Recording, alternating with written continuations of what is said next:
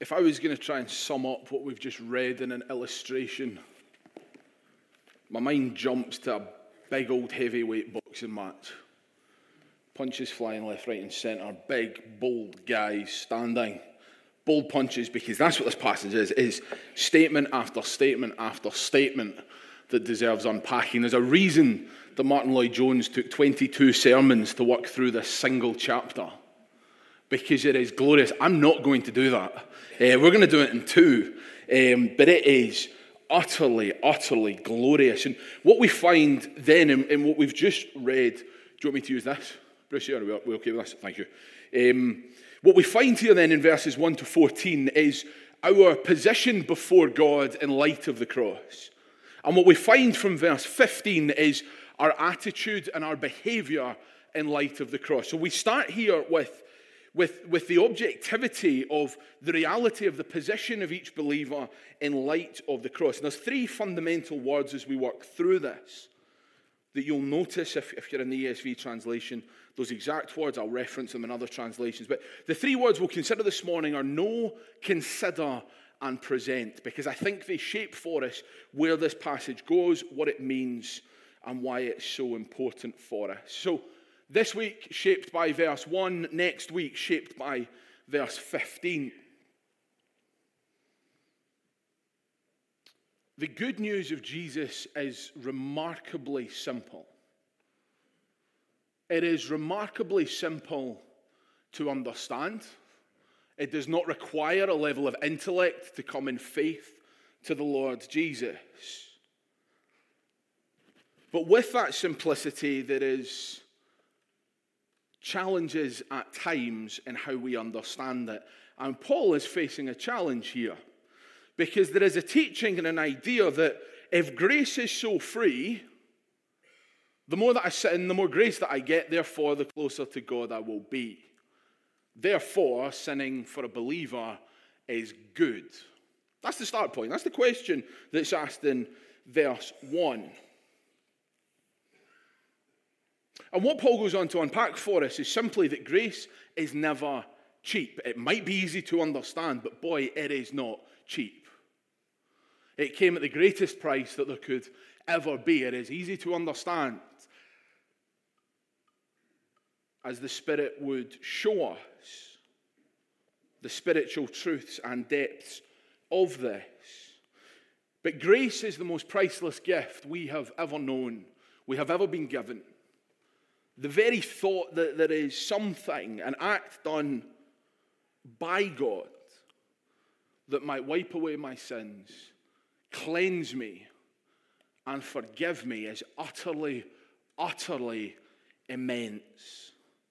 But there was a, a, desire here from some to take advantage of it. I am saved by grace, wonderful, therefore I can do whatever I want. I am in the hands of the Lord, so whatever I might do, who cares? It doesn't matter. I know where I'm going. The battle cry of the Reformation, the simplicity of salvation by grace through faith. It was the Reformation was that great return to this teaching of Paul and seen throughout the life of Lord Jesus, shown to us in the arc of the scriptures. That we are justified not by the law, but by Christ Jesus. And we've seen that wonderfully summed up in, in chapter 5 and verse 1. We'll stick that on the screen. Therefore, since we have been justified by faith, we have peace with God through Lord, our Lord Jesus Christ. That is the, the, the, the centerpiece, I think, that all of this works from. This is him summing up really the chapters that went before this verse. Therefore, since we have been justified by faith, we have peace with God through our Lord Jesus Christ. And what he's doing in chapter 6 is explaining this and explaining the implications of what this means for us. But this is the argument. This is his point. This is what he wants people to know. You have been justified by faith, therefore, you stand cleansed, redeemed before the King. You have peace with God. He reminds us at the very, very end of chapter 5 that the purpose of the law was to bring an awareness of guilt, an awareness of our shortfallings. It doesn't take much, doesn't take much time to spend in the Ten Commandments and look at ourselves in light of them and realize how far short we fall. You then take Jesus and his is building on that in the Sermon on the Mount and other places, and you really begin to see how far fall, how far we fall from that. He's telling us that in light of that, the law points its finger at humanity and says, You have failed. You have failed the holiness, the, the perfection of God. Now, the law came in to increase the trespass, verse 20, Romans 5. But where sin increased, grace abounded all the more. So that sin reigned in death, grace also might reign through righteousness, leading to eternal life through Jesus Christ our Lord. Paul uses a fascinating word in, in Galatians 3:24 to describe the law. Depending on what translation you've got, the ESV NIV uses the word guardian. The New King James uses the word tutor. The King James uses the word schoolmaster. That's what the law is to us guardian, tutor, schoolmaster. It, the law takes us by the hand and leads us to Jesus because it's there in the law that we see how far we fall. But then, in light of that, Romans 8 1, therefore, eh, there is therefore now no condemnation for those who are in Christ Jesus. Powerful punches, statements made on every page, in every line of this book. We receive then the reality of a grace utterly sufficient for everything. A grace sufficient to sustain us day by day, to cover a multitude of sins, all the sins that we ever could. As sin increases, grace abounds. There isn't a limit of grace for his people a day. His grace is endless and overflowing, it is lavished upon us. We have been acquitted, we have been set free, we have been forgiven. That is who we are. God has taken us in a sorry, sorry state. And in His sovereignty has made it so that we might believe. And sorry sinners are recognized as righteous before God. This is what Paul has preached in the beginning of Romans. And somebody, goodness knows who and how, their question is on the, along the lines of verse 1. Their question to everything that he has shared about the grace of God is well, does that mean I can sin a lot then? That's what's happened. That's the response he's giving here. Somebody has listened to the grace that is lavished upon them, and the, the response is, Great, I can do whatever I want.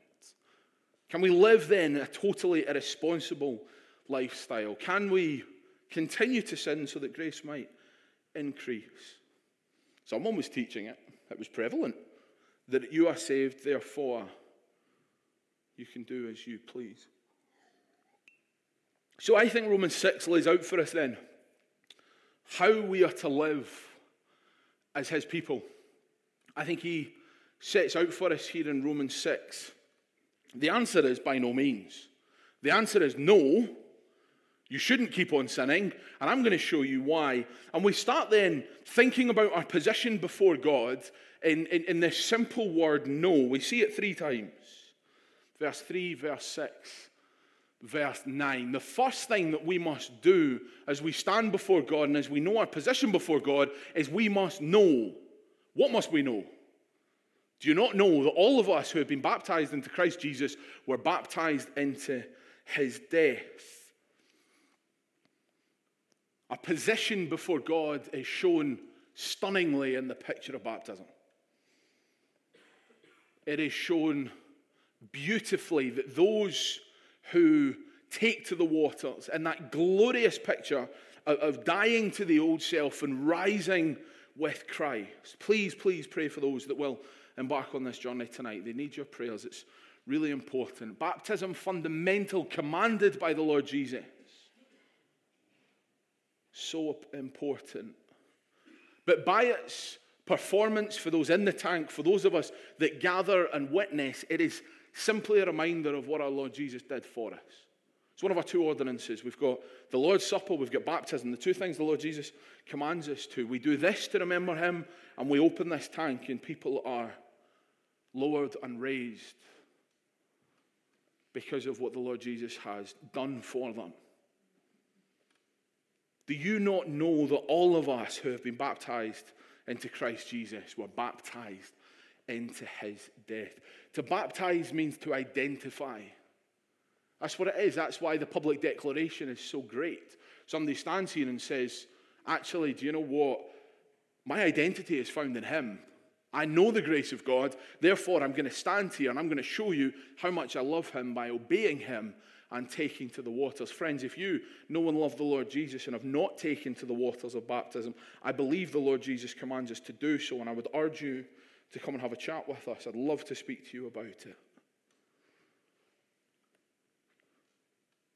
We are baptized into Christ Jesus. Baptism does two things for us it points us back the way to Calvary, just as the table does. It points us back to Calvary to everything that God has done. And in baptism, we see the glorious reality of the resurrection going forward death to sin, death to the old life, new life in Christ. And verse 4 expands on that. We were buried, therefore, with him by baptism into death, in order that, just as Christ was raised from the dead by the glory of the Father, we too might walk in the newness of life. So we've got this idea of, shall I keep on sinning and doing what I want? And now we're met with phrases like newness of life. It's very different, isn't it? It's a very different way of thinking. Do we look to the old and what has been? Do we look to what is new and given to us?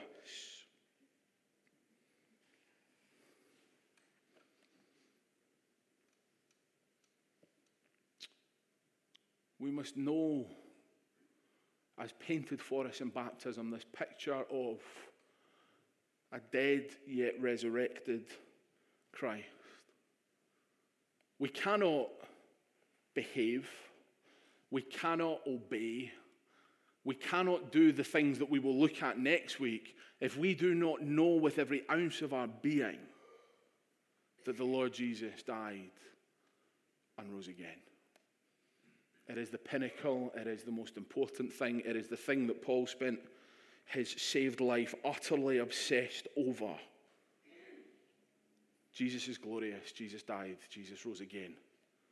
Receive him, know him, obey him. The old life is gone, the old has passed. The old life is dead. Dead men don't sin. Dead people don't do anything, but we are to walk in the newness of life. Our identity changes. Not in baptism, but baptism shows, uh, symbolizes it, symbolizes that identity change. Therefore, if anyone is in Christ, he is a new creation. The old things have passed away. Behold, new things have come. Our identity then no longer is in Adam and in this world, but it is in Christ Jesus and in the family that He has called us to. The second thing in verse 6 is we know that our old self was crucified with him in order that the body of sin might be brought to nothing so that we might no longer be enslaved to sin. This idea of, of slavery is, is huge next week um, from verses 15. It's really the, the pinnacle of it. Are we a slave to, to sin or are we a slave to Christ? It's not a very popular word. It's a loaded word. We don't often like it. But ultimately, are we slaves to sin or to righteousness, to Christ?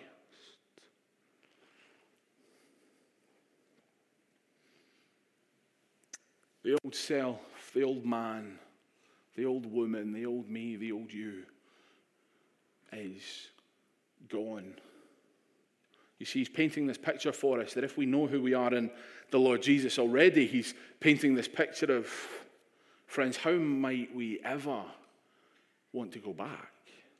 How might we ever want to indulge the pleasures of this world when we have been set free from it? We have been, the chains have been broken, we have been set free and declared new and righteous in the eyes of God.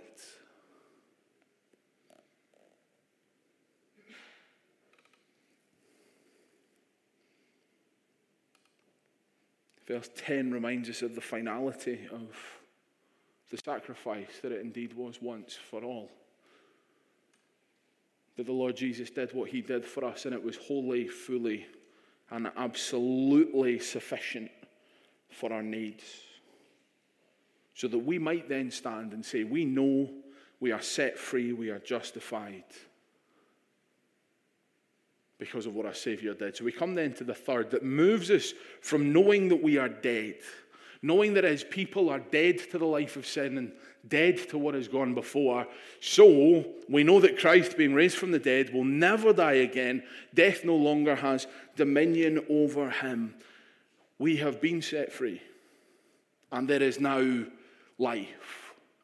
There is now glorious, glorious life. And as far as God is concerned, we're already on the resurrection side of the grave. This is now living life, not in the three day period between death and resurrection, not with an uncertainty of what is going to happen, but living in the reality that Jesus is alive. Now, if we have died with Christ, verse 8, we believe that we will also live with him. We know that Christ, being raised from the dead, will never die again. Death no longer has dominion over him. For the death he died, he died to sin once for all. But the life he lives, he lives to God. Paul's building, he's building on this idea of verse 6. Since we have died once, since Christ has died once and for all, we too have died once and for all to our old selves. Therefore, we believe that we should live together with Him. He is alive, He will never die again. And we are in Him.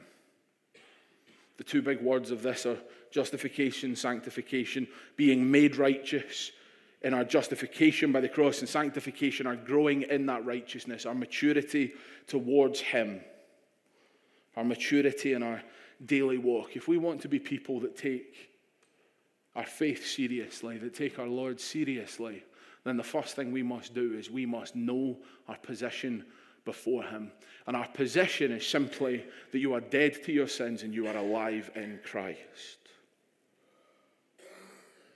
So, to be crystal clear, Christian living is built not on the fear of the law, because we're not a condemned people. Romans 8 1 makes that exceptionally clear. We are not a condemned people. But Christian living is built upon our love for the Savior who gave everything for us. So, in light of knowing this, verse 11, we now must consider. So, you must consider yourselves dead to sin and alive to God in Christ Jesus.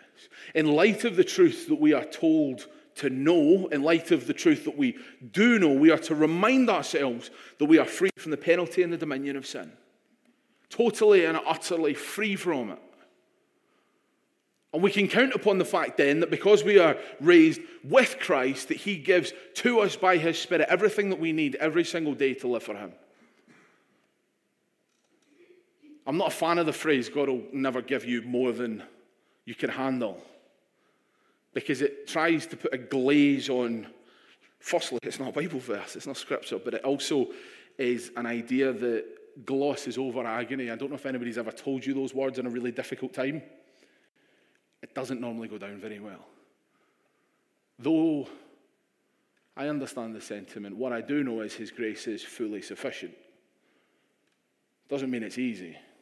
Doesn't mean life is easy. Doesn't mean the Christian walk. Doesn't mean daily life is somehow simple. But His grace is fully, fully sufficient for those who are alive to God in Christ Jesus. Consider, I forget what translation it is, uses the word reckon. We've got to calculate, we've got to think through, take into account, add it up, work it out, consider, think about these truths. We've got to meditate for ourselves that we are dead to sin and alive to God. We're forgetful people. I forgot to put on my blooming wedding ring this morning. I do that most days, and I even had to try and use it for a kids' talk illustration. I still forgot it. We're forgetful. of even the simplest things, how quickly we forget who the Lord Jesus is and what he's done for us. And the secret, the secret to Christian living, to holy living, to right living before God is the mind of the Lord Jesus. It's not really a secret, is it? Because we're told it time and time and time again. The more we know the Lord, the closer we are to the Lord, the more who we are shows His glory to this world. That is Christian maturity. That is sanctification. That is walking the walk. That is practicing what we preach. Baptism, that beautiful picture, doesn't save us, but shows us. And the facts simply are Christ has paid the penalty, Christ has set you free. Therefore, live like it. Live like it. Live like those who have been truly set free. Or maybe you're sitting there saying, Do you know what? I don't feel very dead to my sin. I don't feel very dead to it. I don't feel like the things that used to tempt me don't tempt me anymore. Maybe you've been in the Lord all your days, as far back as you can possibly remember, and you think, I don't feel very free. I don't feel very dead to sin. I don't feel really like the old things have gone. I understand. Well, I take us back a step and say, we must first meditate and know who God is. Because it is only when we begin to truly grasp really what He has done for us that we begin to understand how indebted we are to Him. It is good in our temptations and our struggles and our challenges to have good, godly people that we speak to. It's good to have accountabilities, it's important to have. Be honest with the Lord as much as we're forgetful, we're also very arrogant because we often think we can hide things from God as well. Talk to Him, be honest with Him, seek wise counsel. Because if you live as though you are dead when you are alive, what sort of life is that? Friends, we are alive, we are made new. And we want to be a community of God's people that are known as alive people. So, verse 13 present yourself. Do not present your members to sin as instruments for unrighteousness, but present yourselves to God as those who have been brought from death to life, and your members to God as instruments for righteousness. So now, because of all that He has done, we can now walk in the newness of life. We have been raised, we have been set free. He desires that we would live in the freedom that He has given us. The Spirit has captivated us, dwells within us. Let therefore, verse 12, let not sin therefore reside, uh, reign in your mortal body to make you obey its passions. That's simply, do not let sin be the king of your body. Do not let sin define you. Do not let it be your master, because ultimately we will serve one of two masters. We will serve Christ or we will serve the enemy. There is no other option. Don't continue to sin. Verse 1, don't, don't do it. Verse 2, by no means, don't do it.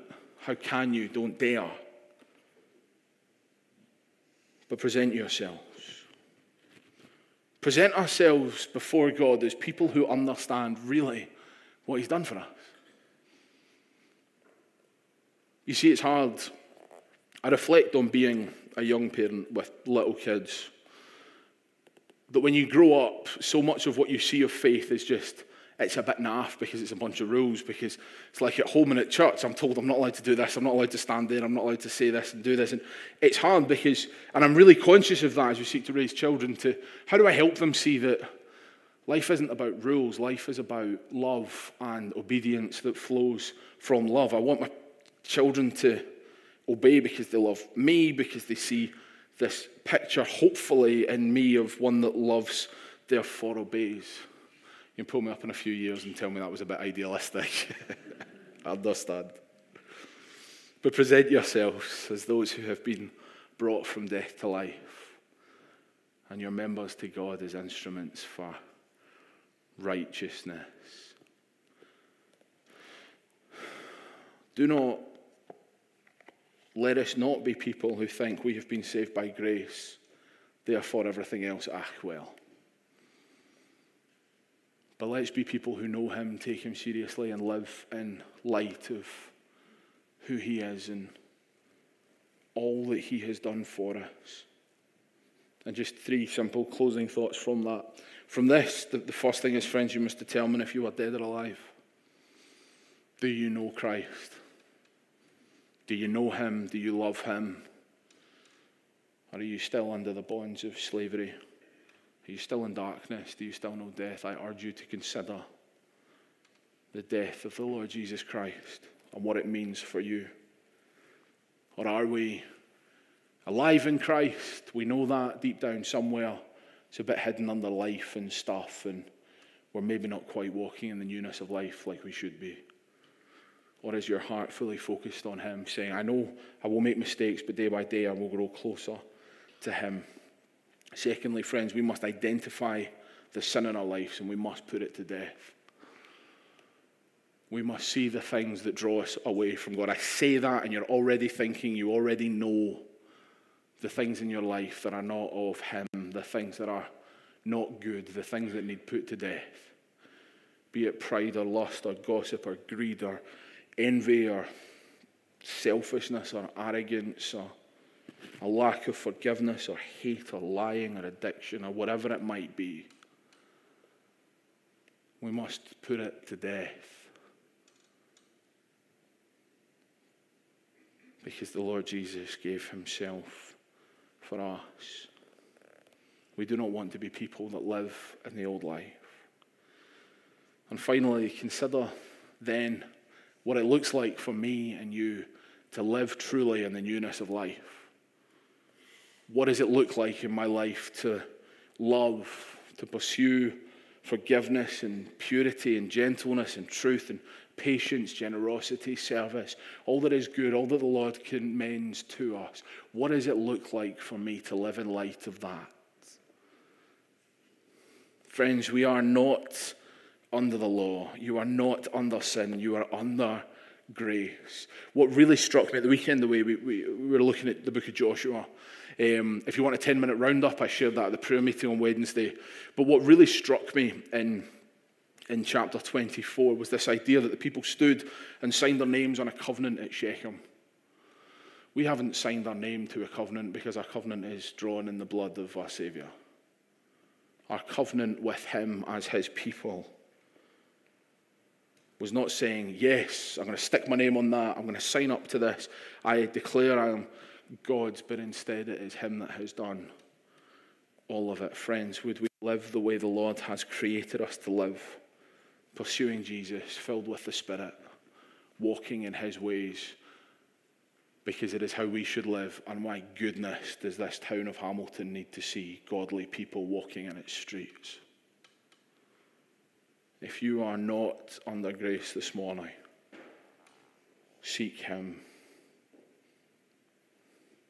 And if you are, we're going to gather at the table and we're going to celebrate because He's alive. Let's pray. Lord, we rejoice this morning that sin has no dominion in us and over us because the Lord Jesus is alive. The Lord Jesus has conquered death once and for all. Lord, would you help us draw close and draw near to be a people that love you wholeheartedly, that know you, that consider all that you have done, and present ourselves to you as people not walking in darkness, but walking in light.